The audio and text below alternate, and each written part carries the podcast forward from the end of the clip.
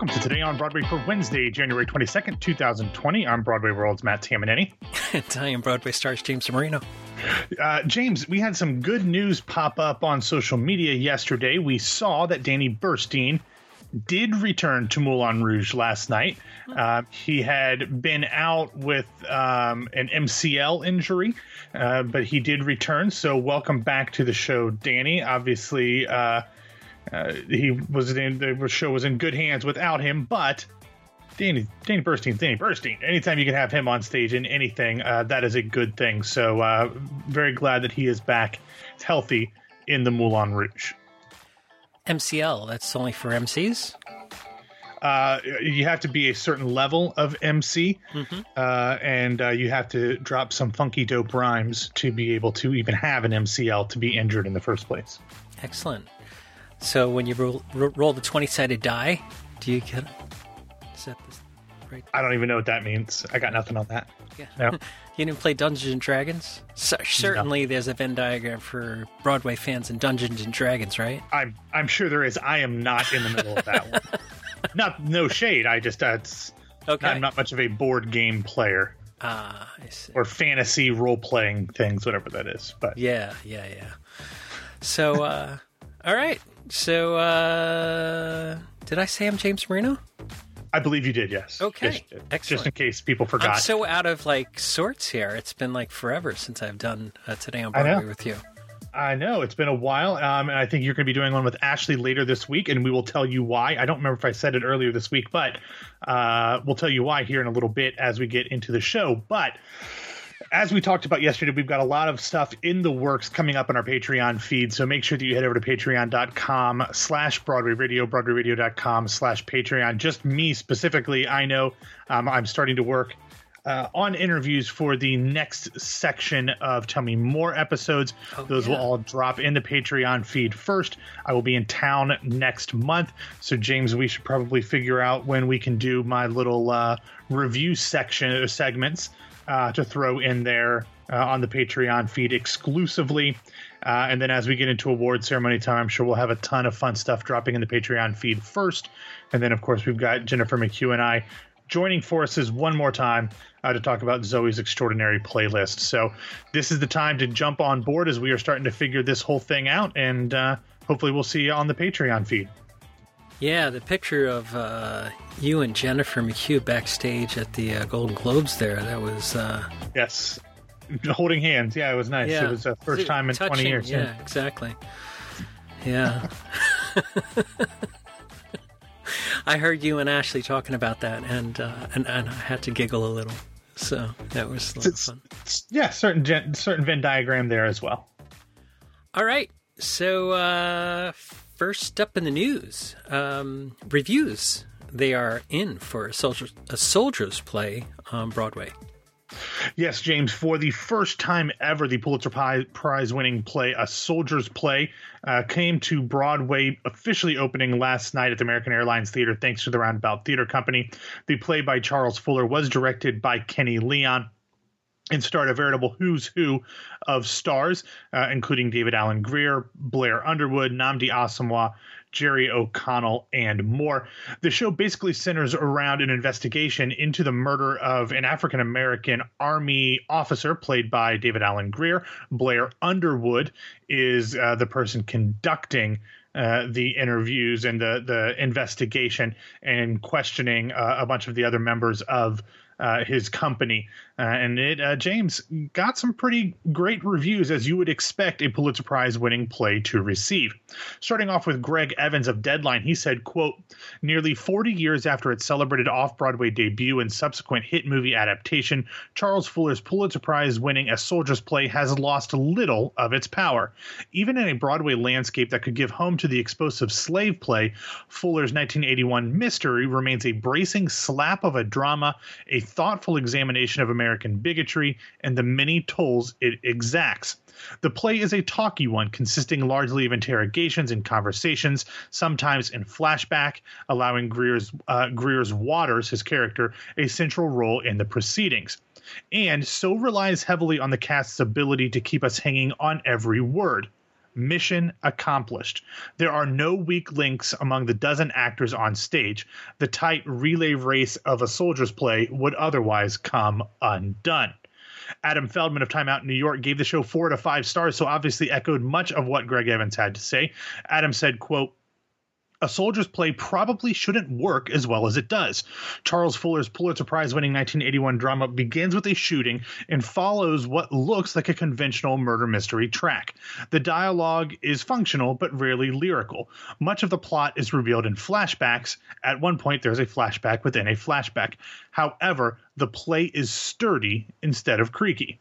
Adam Win- or Matt Matt Windman from AM New York said, "quote Some scenes depicting Davenport's fact finding, that's the character played by Blair Underwood, an investigation can be dry and clunky. But under Leon's sharp and ensemble oriented direction, the play's cultural and political dimensions take on extended emphasis, bringing the gap between World War II era America and the present day in its exploration of the effects of racism and the need to confront uncomfortable facts." And drive at the truth. So, uh, James, this one seems like uh, I don't think it was getting a ton of buzz before these reviews came out. Maybe because it, you know, opened in the dead of winter and kind of got you know, swallowed up by the holidays because it started previews in between Christmas and New Year. Um, with a cast like this and reviews like this, this very well could be one of the uh, the dark horses to contend not only for uh, the Tony Award for Best Revival of a Play, but also it sounds like some acting and some directing ones as well. Uh, you know, it, this is smart producing. This is the way they set this thing up. Uh, I think that uh, we will see a lot of these things uh, popping up in May, and uh, perhaps even uh, people up on stage in June. Very well could happen. Look forward to that.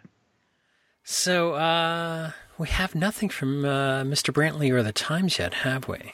No, we don't. If something comes in uh, be- before tomorrow's episode that is vastly different from these ones that we've read, whether that is um, Brantley or uh, Jesse Green or even Helen Shaw from Vulture, who we like to include as much as possible, um, we'll throw those in. But I feel like the consensus seems to be out there yeah. that the show is working pretty well. So I was looking for Mr. Brantley's review while you were talking, and I saw Alexis Soloski's got a uh, uh, a piece here. Uh, it's not later in the uh, script, is it? Uh, not that I'm aware of. No. The the headline here is Mission Impossible. How much cats can a person take? Now, this has nothing to do with Alan Henry, does it?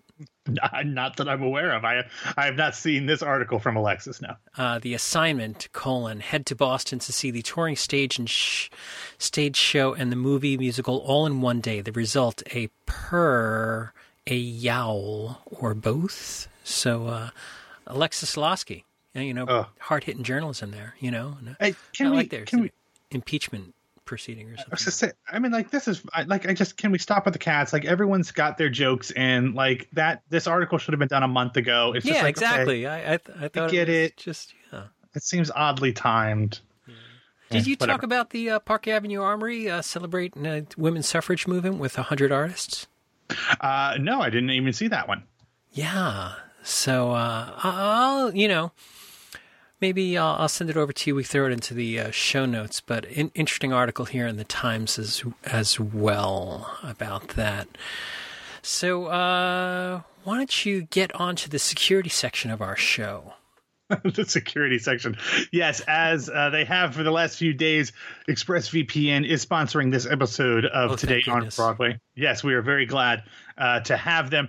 Again, if you are unfamiliar with what a VPN provider is, this is a service that lets you go online and show websites that you are coming from anywhere in the world that you would like them to think that you are coming from.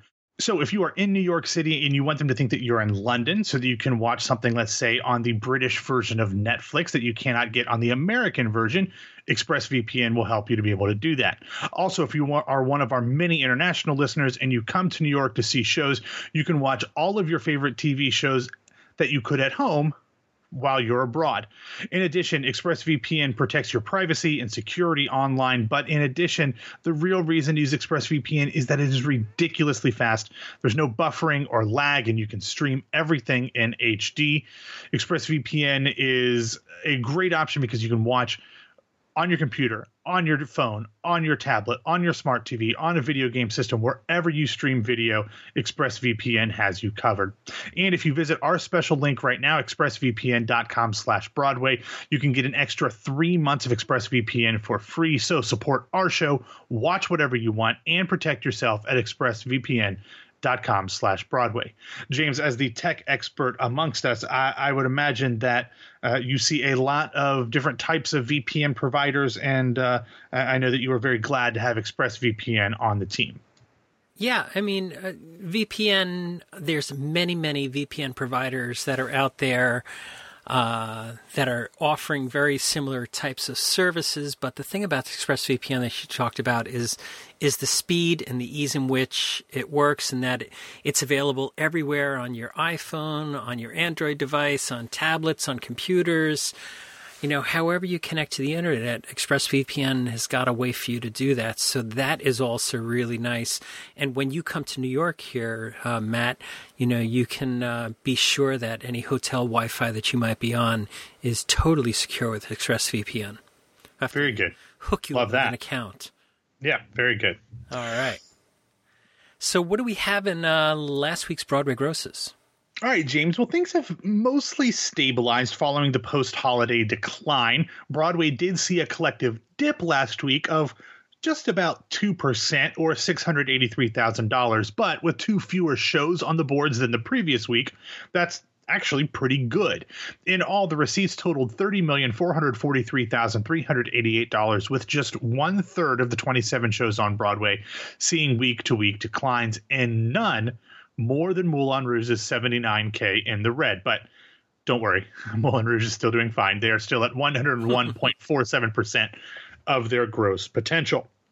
The biggest gain came over at the Golden Theater as Slave Play wrapped up its run on Broadway, gaining $187,202 from the previous frame to not only have its best week in terms of grosses at nearly 776,000, which I know the production and Jeremy O. Harris, they all pride themselves on this being affordable. So maybe that's not the most impressive number, but they also had their best week in terms of attendance at 99.81% of its capacity. So I'm going to call that a sellout, James. They sold out their final weeks on week on Broadway.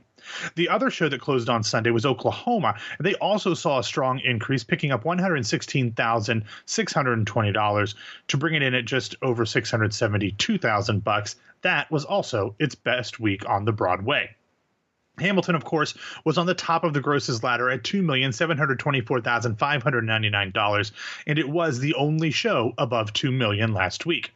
It was then followed by Moulin Rouge, The Lion King, Tina the Tina Turner musical, To Kill a Mockingbird, Wicked, West Side Story, Ain't Too Proud, Beetlejuice, Hadestown, Harry Potter and the Cursed Child, The Book of Mormon, Aladdin, American Utopia, in six performances, Jagged Little Pill, Dear Evan Hansen, and Frozen all in seven figures.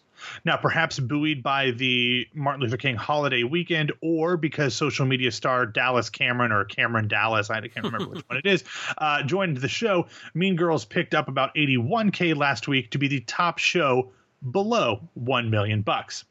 Now, James, unsurprisingly, the two not for profit plays on the boards right now, Grand Horizons and the aforementioned A Soldier's Play, were at the bottom of the list, but that is par for the course. That's how they are designed. So, uh, nothing too shocking there. But it seems that for the most part, despite it being cold, thanks to the holiday, uh, the, the cold part of the season, just thanks to the holiday weekend, things did fairly well for Broadway last week.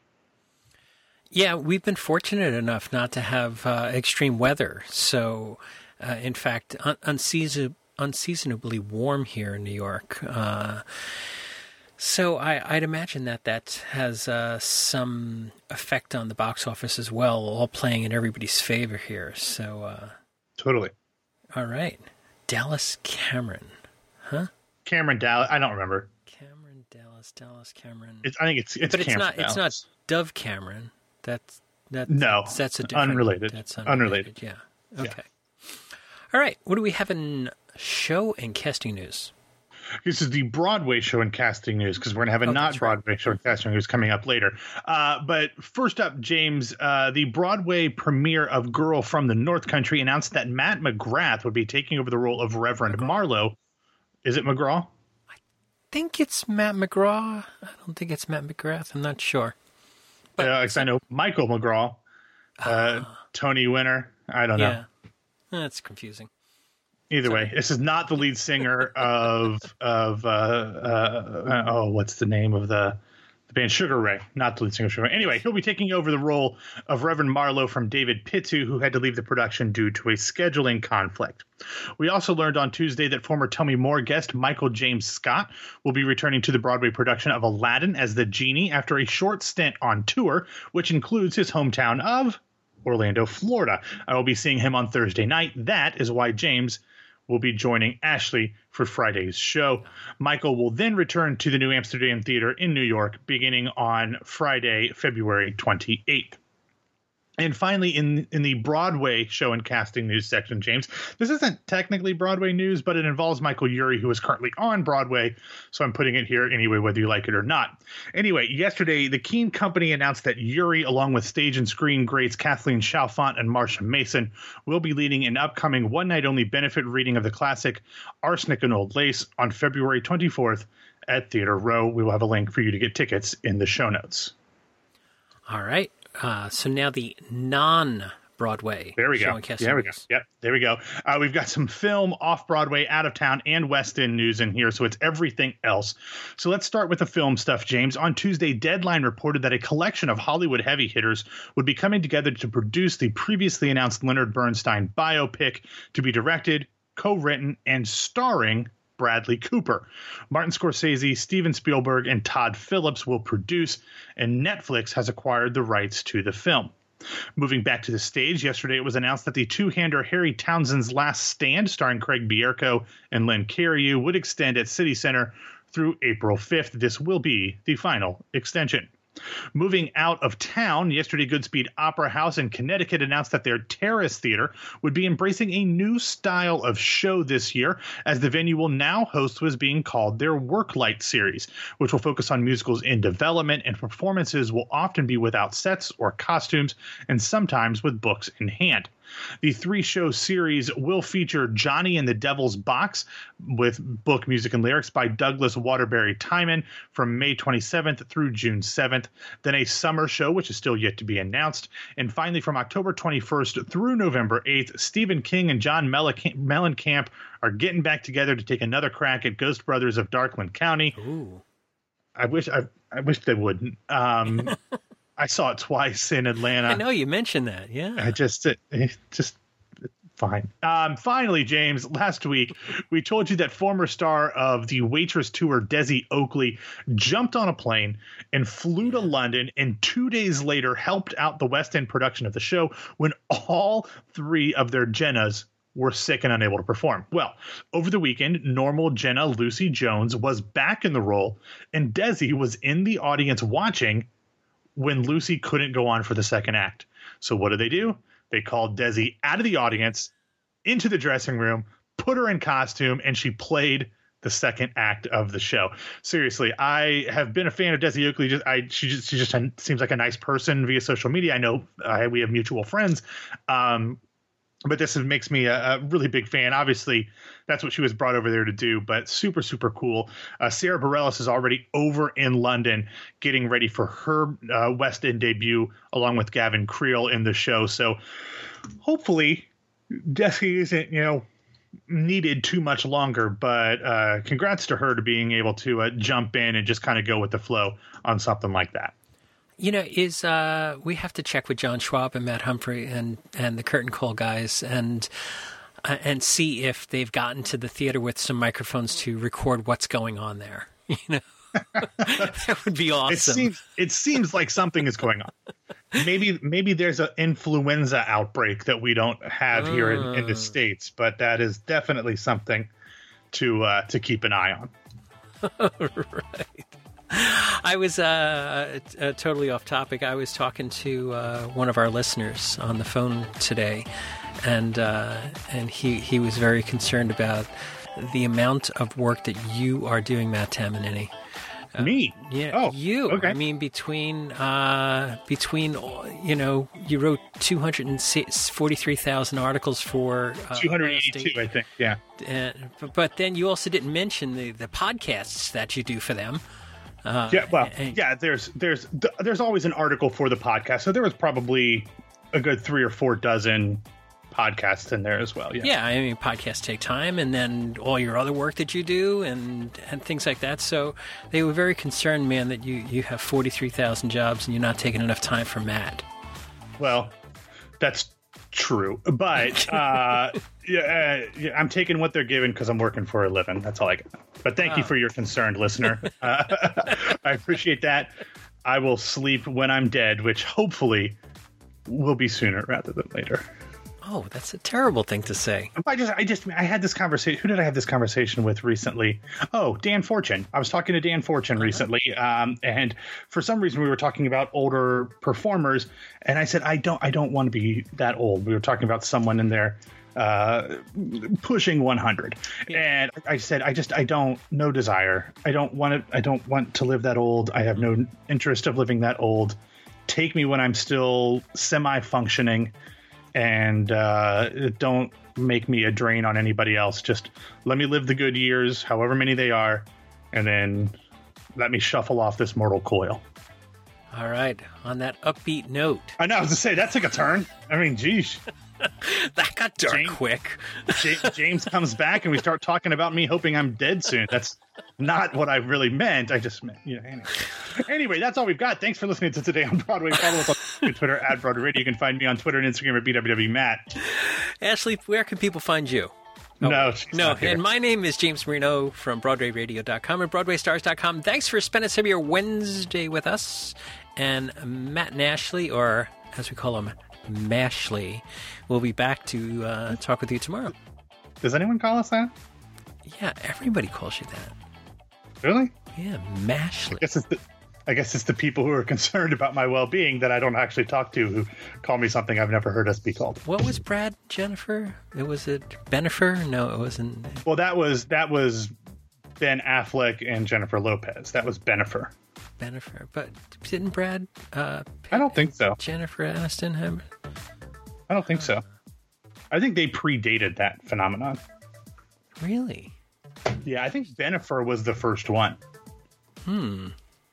I think that's the Tom, first Tom time it Cruise actually- and Tom Cruise and uh, what's her name? uh, Nicole Kidman? No, no, They- no, not Nicole Kidman. Uh, w- Oh, with Tomcat. Yeah, with Tom Katie, Cat, Katie Katie Holmes. Katie Yeah, Holmes, yeah, that's right. yeah.